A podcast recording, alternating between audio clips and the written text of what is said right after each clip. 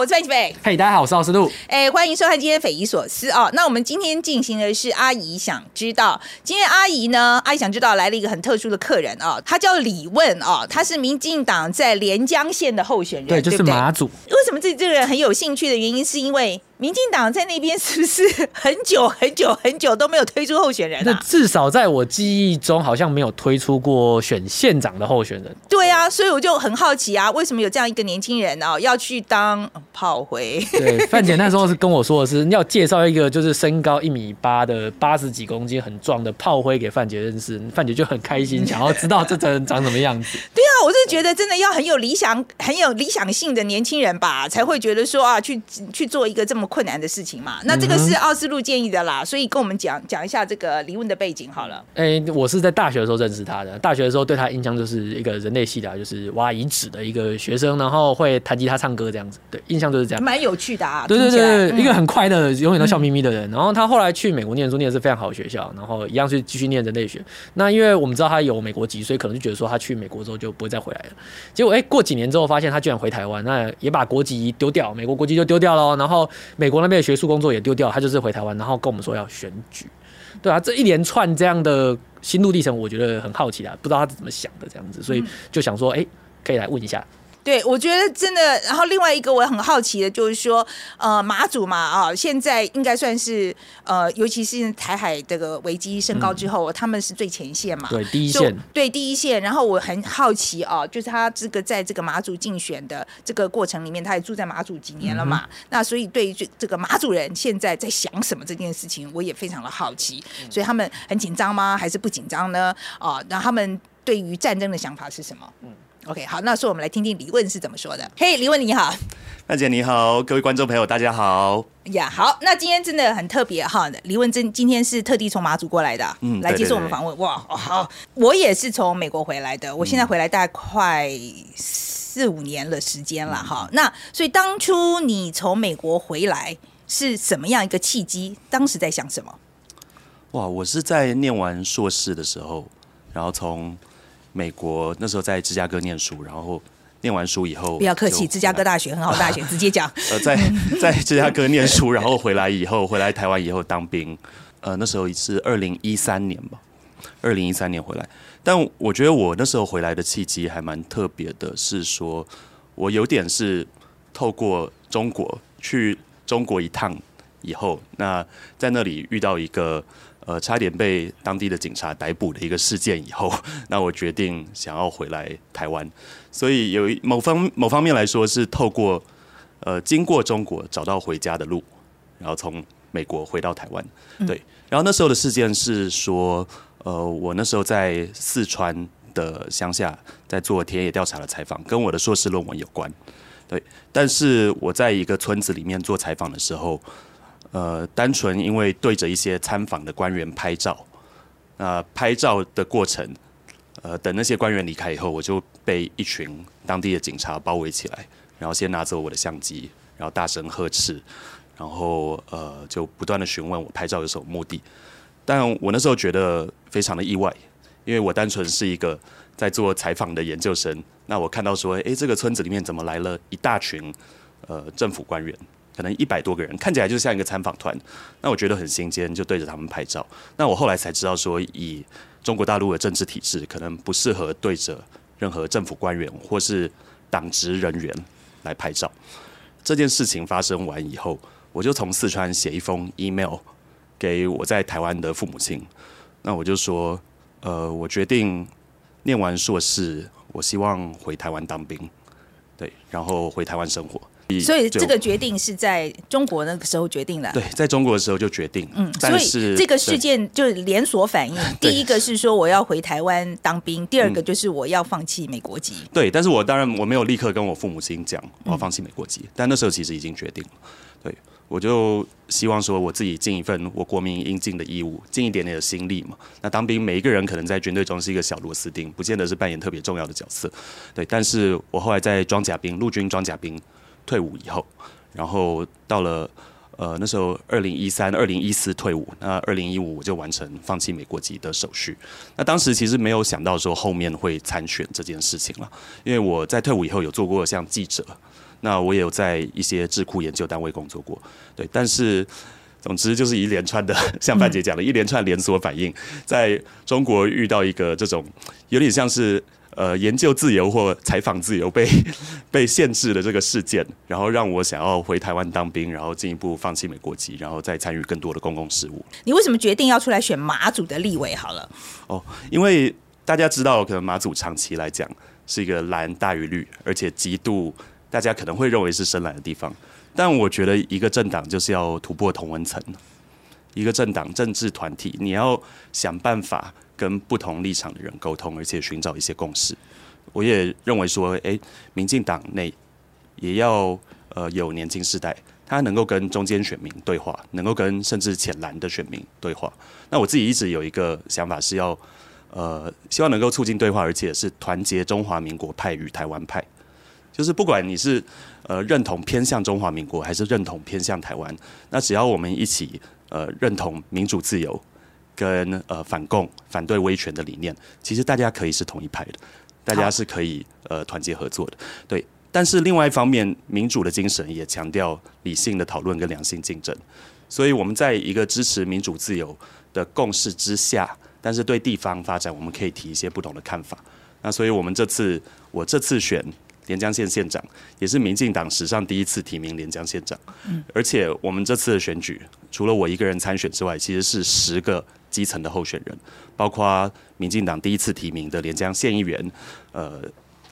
乡民代表、村长，然后我们也有提名乡长，就10个候选人，我们称为大黄鱼战队，游向四乡五岛。那希望为马祖的政治带来一些新气象跟良性竞争，所以成为阳光马祖透明政府。那这也是我们对于地方经营一个想法。对，好，那我的意思是说，这是一个非常困难的选区，所以你也知道他们没有党部，就是民进党那边是没有基础的。我觉得你知道你选上的几率不大吧？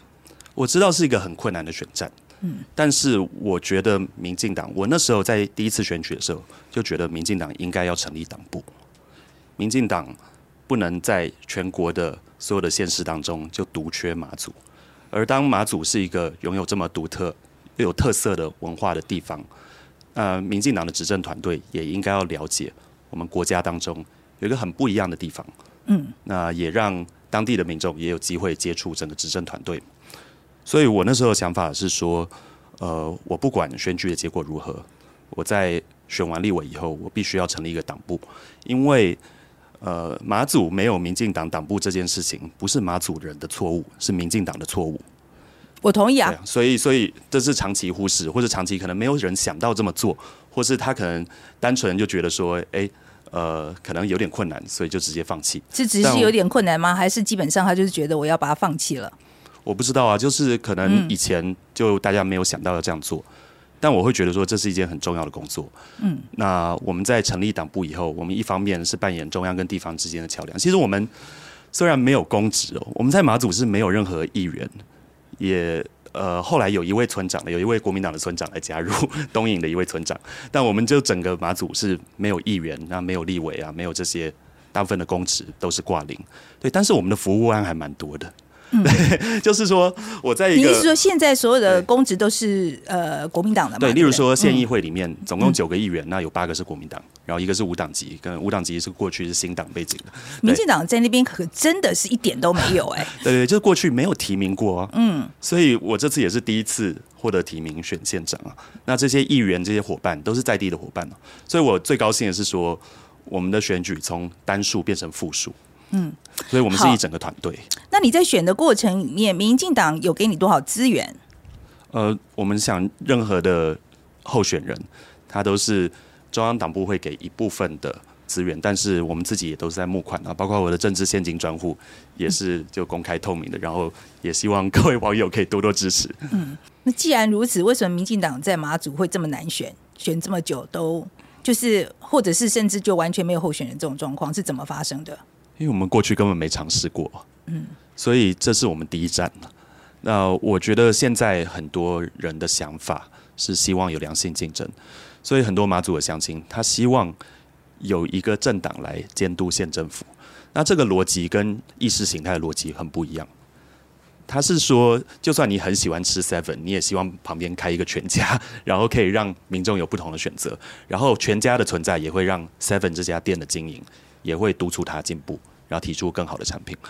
所以在马祖的情况是说，大家觉得县政府长期缺乏监督，也缺乏良性的竞争，甚至有一些贪腐的案件，现在正在打官司的。有官员、县府的官员被起诉，对，那也有大家长期认为说，有一些裙带关系或不公平的地方，所以大家希望有政党政治来搅动这一池春水，也希望有年轻世代的专业幕僚或是专业能够理性的讨论政见。我举一个例子，我们这次在南竿推出一个议员候选人，刘浩成，他是在地30岁，开民宿的马祖子弟。那他昨天还前天这件事情上新闻，他说他是唯一一个在马祖这次报名参加政见发表会的南竿议员候选人，所以这次有8个候选人参选南竿乡的南竿选区的议员，然后要选出5席，但是8个人里面只有刘浩成一个人，民进党的新世代候选人登记参加政见发表会，其他人都说哦不参加。那县政府还因为这样子，选委会特别打电话问刘浩成说：“哎，只有你一个人呢，你确定你要参加吗？只有你一个人，如果你要参加，我们还是必须要办这个政见发表会。”那刘浩成就说：“确定，我就是要发表我的政见给大家听。”跟我们谈一谈好了，我觉得在离岛竞选经验应该很不一样啊。那跟我们谈谈有没有什么你觉得跟在本岛很不一样的地方？我就是一种跳岛旅行的节奏啊！那我们平常的办公室是在南竿，因为南竿是人口最多，而且是行政中心的岛屿。但我们每隔几天或可能1个礼拜之类，就要跑到好多不同的岛屿啊。所以如果我们搭船到北竿是15分钟，搭船到莒光是40分钟，搭船到东引是1-2个小时。然后我们就要常常在不同的岛屿过夜，然后有时候会安排一些。1天多岛的行程，就不断的搭船，所以这个节奏是很有趣的，而且会逐渐更了解海洋的气息嘛，海洋的呼吸与节奏。所以像我过去可能是生活在都市里面，我以前住在新竹啊，住在美国啊，住在台北，但是我在马祖生活以后，我学会怎么看像船的吨位大小，这是500吨的船，这是5000吨的船，或者我学会怎么看海浪的浪高，这个浪海浪。我从窗户看出去，今天是8级浪，哦，风浪蛮大的，对，所以其实会学会很多，就是在海岛生活中才会学到的东西。所以说，你在马祖的人也会说你们台湾人嘛，有这个习惯吗？因为我刚刚你进来的时候，好像你连你都已经这样讲了，就你们台湾人这样子，是不是？我听起来好像在马祖其实很容易，大家会就是变成一个口头上的说法。也不一定，有时候是在讲说，看我们讲的台湾是一个地理岛屿上的台湾，那还是说是一个共同体，一个国家的通称或者是简称的说法。那其实很多不同，那就要看不同的语境啊。所以我发现马祖的朋友出国的时候，在国外人家问你是哪里来，会说从台湾来的，对。但是在国内的时候。因为不同的岛屿，所以一个兰屿人，他对从台湾本岛来的游客也会说：“哎，台湾人过来，今天台湾人来的很多。”对对，所以这是一个不同层次、不同语境的称呼。我现在意思是说，马祖人对于台湾认同这件事情，你觉得跟在本岛是有差异的吗？一般来说，我觉得到年轻世代的差异越来越小。对，就是年轻人就像我刚刚举的例子，如果去国外的时候，然后大家也是跟外国朋友介绍台湾的美食啊，他不会因为他是马祖人或金门人，他就刻意说哦，我不了解台湾的珍珠奶茶，然后我不想要跟你介绍，所以这是非常自然而然的，对。但是我觉得离岛的民众也希望自己的文化能够被尊重，然后像其实我们平常在马祖。也不大喜欢大家把马祖跟金门搞混，对，或是说可能有人知道，我可能平常在离岛工作啊，然后任何金门的问题也要问我们，但是我们就会说，哎，金门跟马祖之间连语言都不一样啊，金门是讲闽南话，马祖是讲闽东话，那闽东话如果没有学过的话是听不懂的，对，闽东话跟福州话比较接近，那在马祖在地我们会讲叫它是马祖话或是马祖的闽东话。所以其实金门跟马祖之间，不管地理还是自然的环境或是历史文化，都非常的不一样嘛。所以大家也希望说，在台湾的社会大众也可以知道说，离岛它有自己的独特的历史文化，然后也有它的文化资产的价值。马祖比较是说，大家马祖人可能以前周末就会搭小三通，然后去福州玩，去福州消费。那但是距离上其实是你要到达福州市区，是比去台北逛街或去台北看电影，这是难度比较高的一件事情。你真的要搭车进去到福州，然后可能去爬山，可能去。就是去旅游，那或是去看以前的祖宗的一些祠堂这些，或是以前的村落，对，就是大家会知道说，我可能有亲戚朋友，那我文化上有一种亲切感，因为是同样的语言，那很相似的文化或宗教上的一些交流活动，但是呢，不代表说大家会认为经济上必然要统合，也不代表说大家认为政治上必然要统合。我觉得现在台海的冲突的这个紧张情势越来越高哦。我想要知道，就是马祖人在这个时候想什么？他们害不害怕？他们担不担心战争这件事情 ？OK， 他们现在也觉得应该要做什么？其实我觉得大家是保持警戒，而且也会追踪这些新闻的最新动态，但是其实并没有陷入恐慌或是过度紧张的情形。特别是马祖是以观光业为主嘛。那观光客的人流没有减少，那所有的旅馆都是爆满的情形，然后所有的飞机跟船班也都是固定。对，那事实上在军演的那几天，我也从马祖搭飞机到台北，然后再从基隆搭船到东引。对，所以这些所有的航班、所有的飞机的航线、船的航线都是照常来进行。所以也有很多长辈跟我说。相较于1996年飞弹危机的时候，台海危机的时候，那时候确实马祖是非常紧张的。然后那时候甚至有那时候他们做了些什么？那时候盛传可能共军会攻打莒光的其中一两座岛，莒光东莒或西莒，所以很多马祖的民众他是举家搬到台北或桃园。那马祖人很多亲戚都在桃园落脚，所以都搬过去，就是大量的迁移走。那时候也怀疑说平潭有大规模的部队集结，那平潭距离东莒西莒其实就几十公里的距离吧，所以当时是一个非常紧张的情形。但是这次反而没有，这次大家会就是像我们知道说，好，国军在离岛也有提高战备的警戒情形，然后大家也会看所有的最新的进展，但是。没有到完全紧张，也不会让它干扰到我们的正常生活。中国大陆那边的船过来，到马祖的几个岛上面去抽沙，因为他们就是然后营建业，他们需要盖房子啊，就去抽沙这样子，而且也非常严重，严重到好像把岛都围起来了。我想知道这件事情对于这个马祖人有没有产生什么样的影响？以抽沙船来说，确实是2020年的下半年达到高峰。那时候我们在南竿的岸上，有时候就看到数百艘抽沙船，100-200艘抽沙船在马祖附近的水域。100-200艘啊！100-200艘抽沙船。OK， 在马祖的水域倒采砂石。那它其实造成的影响，一方面是破坏整个海洋的生态环境。你看那个底栖生物，沙子里面住的这些贝类啊，或是一些其他海洋生物。它整个食物链都会受到影响，那鱼类也会因为这样子，它缺乏鱼类可以吃的一些东西，对，那也会影响到整体的渔业，那甚至是观光业也会受到影响。一方面破坏景观嘛，有那么大量的船在那里，那另外一方面是你抽沙的时候，海岸线会流失。然后造成说，这个环境跟景观的破坏，那甚至是海底缆线，岛跟岛之间。的通讯的设备也会因为抽沙船造成外漏，然后就很容易断裂，那耗费国家非常多资源，所以大家是对于抽沙船是非常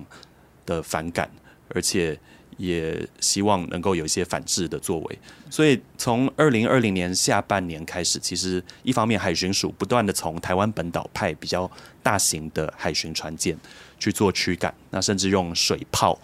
来攻击，水炮这样子来驱赶跟驱离抽沙船，有达成一定的效果。然后另外就是在我们本身党部也很积极的反映给立法院的一些委员，所以有进行修法，把盗采砂石的这个罚则最高拉到新台币1亿元。那坐牢刑期最高到7年，所以其实有部分的抽沙船，少部分的抽沙船后来被我们的海巡队逮捕以后，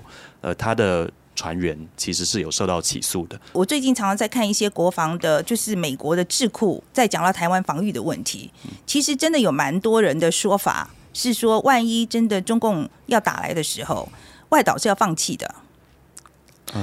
这可能有各种不同的说法。对，就是我对，没有错，没有错。可是我现在是说，你有听过这样的说法吧？对，军事上它会有很多不同的讨论，但是我们还是要记得说，其实现在我们在谈论战地前线，这个前线并不只是局限于金门、马祖外岛，我们任何的区域，以现在的战争的形态，任何的区域都可能成为前线。也有很多学者在讨论东海岸有可能是前线。有人讨论往小琉球那个方向最近的军演，其实最靠近我们民众住的地方的军演区域是在小琉球，而不是在金门马祖。就算是平潭那个区域，看起来离马祖很近，但事实上也是几十公里的距离。对，那对于说金门马祖的战争的问题，就是在台海战争中，它会不会受到攻击？其实以前外媒也在讨论说，会不会受到一些封锁的情形，可能用船只封锁。但我觉得这个情形发生的几率比较低，是因为这不符合中共他对于攻击台湾的时候，希望速战速决，希望能够用比较快的速度，而且避免给台湾时间来准备，或是国外的势力来介入的这个逻辑。我现在的问题是说，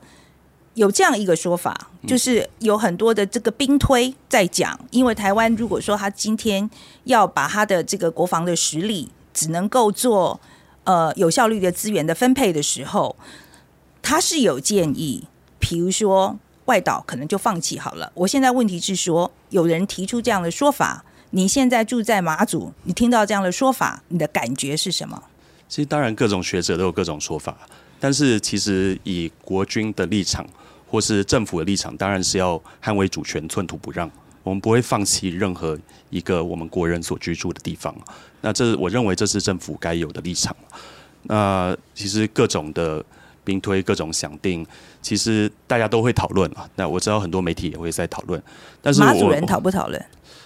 马祖其实。以这次的军演来说，其实大家像我刚刚提到，大家可能会关注新闻，但是没有陷入一种恐慌或影响到日常生活，或甚至没有影响到观光产业，所以大家是关注，然后提升戒备，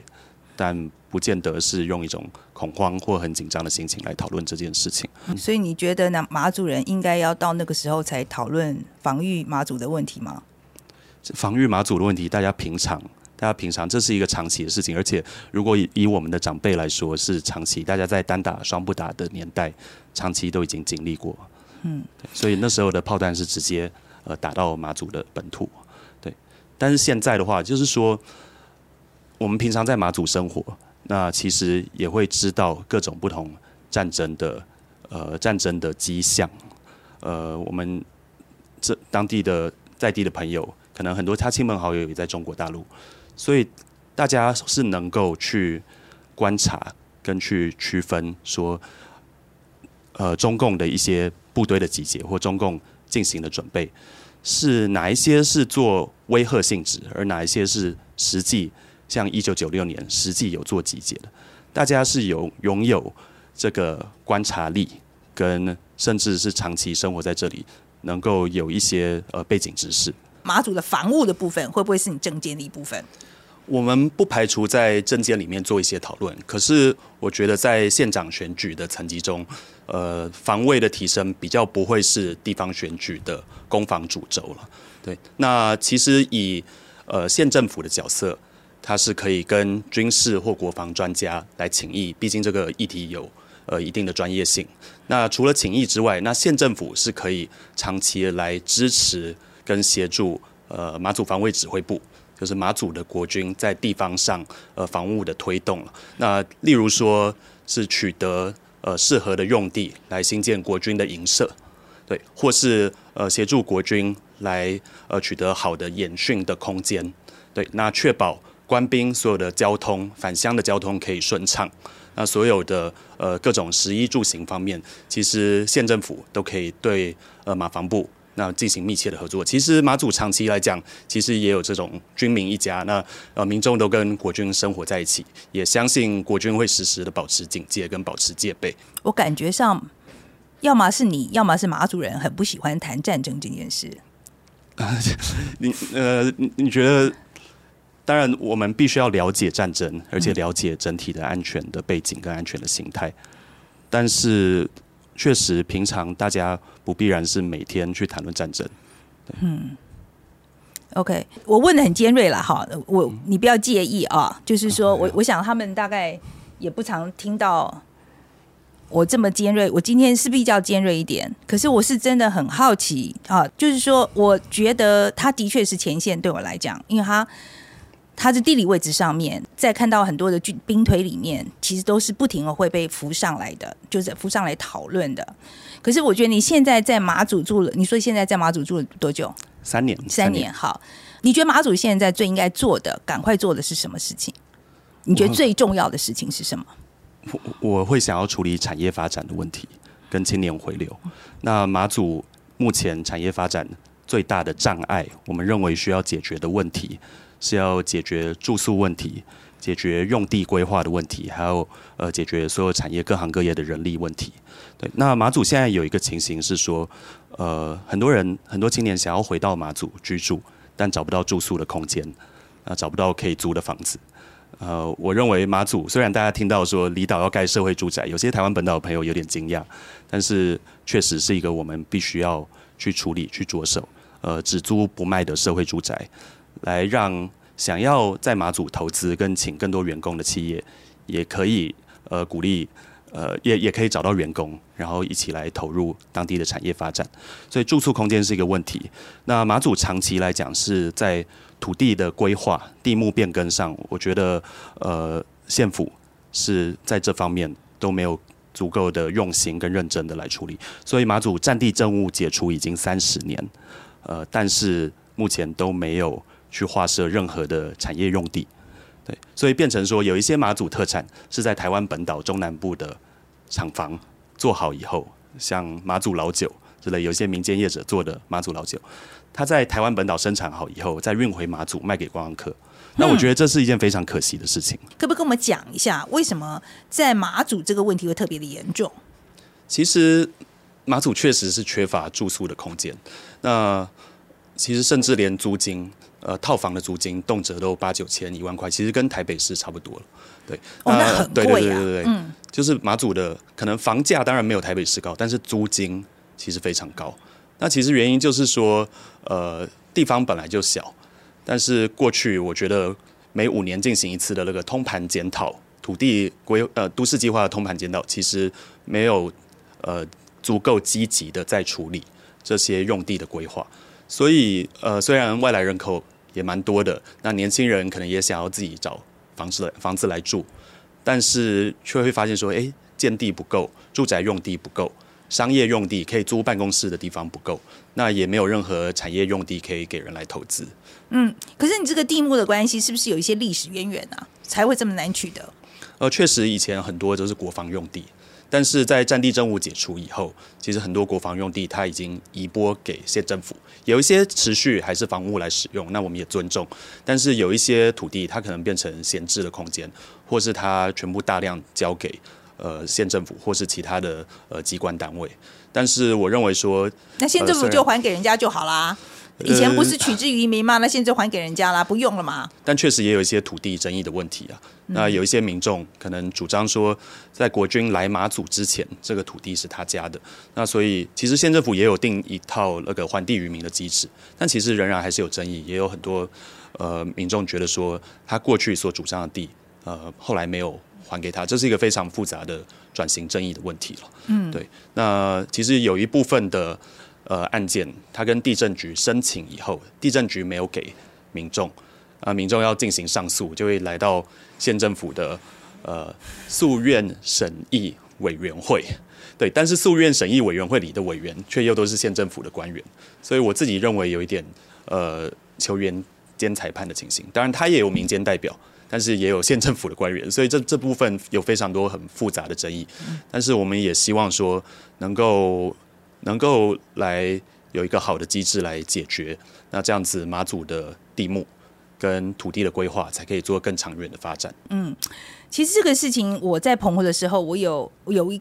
一次我的那个 Airbnb 的老板娘跟我讲一件事，就让我非常的惊讶，因为她说其实在澎湖盖房子非常的贵，她说因为一块砖一块玻璃都要从船运过去，她说其实这些价格好像都是台湾本岛的3倍。嗯，所以你刚刚在讲说那个盖房子很困难这件事情，我在想马祖应该是一样的情况啦。对，所有的运费啊，所有的建造的成本也比较高。嗯，对。但是其实当地的厂商也都有把这些预算评估进去。只是说现在很多人是想盖，然后没有任何的地目。没有任何的，所以现在不是没有钱的问题，是那个地目拿不到。确实，其实马祖的厂商可能过去很多人在以前军人比较多的时候，也赚到非常多的做阿兵哥生意，其实也有一定的财力的基础。对，但是其实现在如果整体的劳动力还有整体青年回流情形没办法解决的话，那就变成说每一个人其实是忙于一身兼多职的一个状况，就是老板他自己要做菜，要做外场的服务。那企业如果生产一个产品，也都是可能一个家庭他自己小规模的在做。他想要请人，但是他没有地方让这些员工可以住。对，所以其实如果我们要马祖的产业来提升，然后能够在地生产一些特色产品，像在地生产马祖的酒类，让民间的酒也可以推出不同的选择。除了县政府的酒厂之外，也有民间的酒厂，像金门或澎湖就有不同的选择的酒类。那或是说一些海产的加工品，像澎湖就会做一些海产的罐头啊，或者海产的酱料啊。马祖目前都完全没有办法在地生产。我觉得我们的团队除了我本身可能过去是媒体背景之外，那我们的一些候选人都是像做旅游业背景啊，或者做水电专业啊，做工程专业啊，他比较了解民间的思维，所以不见得是说，我觉得过去比较传统，在马祖的思维其实是很依赖公部门的资源跟公部门的标案，但是我们希望能够提高的是，除了一方面让观光客逐渐的成长之外，也要去思考如何提高常住人口，因为常住人口才是一个地方经济跟消费的主力。嗯，那这样我们就会让整体的马祖的经济有彻底的改变。嗯，我不是要浇你冷水啊，可是我马上就想到，就是说，现在因为战争的阴影笼罩着的情况之下，我觉得你要吸引人去，还有资金去，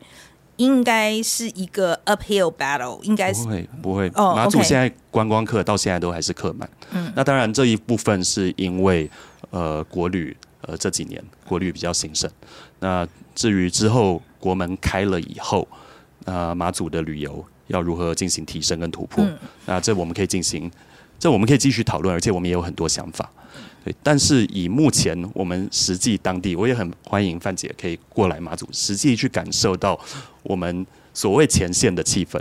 对，那我们当然知道前线是一个马祖很重要的一个文化资产，或是一个旅游观光，大家也希望可以去体验、去看的一个东西。但是目前是在马祖的观光业，或是它本身在地的产业发展，是现在的发展是不断的在蒸蒸日上，然后大家希望说能够解决目前的一些障碍，来进一步的来提升我们在地的产业。我觉得差不多了。好，那最后这边呢，我跟大家做一个呼吁哈，我觉得大家真的常常去离岛看一看，好，要拉近感情啊，就是要常常去。其实我说实在，就是大家常来往。其实很简单，就是这个样子。然后今天非常欢迎李汶来哈，最后就跟大家介绍一下好了，去马祖可以玩什么？哦，就马祖有战地文化，很多非常壮观的这些军事坑道跟景点，例如说最有名的北海坑道，它是一个像井字形的地下坑道网络，而且船可以开进去，所以你可以在里面搭乘小船，然后1个半小时的一个地下水道体验。而且在里面，如果在特定季节是可以看到蓝眼泪。那蓝眼泪是一种在海里面会发光的藻类。 对，所以其实马祖的战地文化很特别。那马祖也有闽东式的文化，闽东的建筑，不管是传统的庙宇，或是一些传统的节庆，都跟台湾本岛非常不一样。它是比较跟福州那边，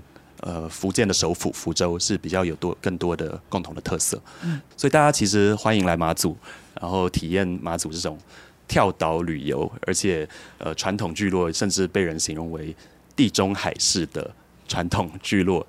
依山傍海，可以体验很不一样的人文风情。嗯，我们一定去，我还带团队一起去。OK， 好，今天非常谢谢李问。谢谢。好，来奥斯陆，今天这个李问的访问，你的 take away 是什么？我觉得今天这个访谈让我觉得最惊讶的点是，当范姐问李问说，你觉得接下来马祖最重要的事情是什么？他居然回答是产业发展。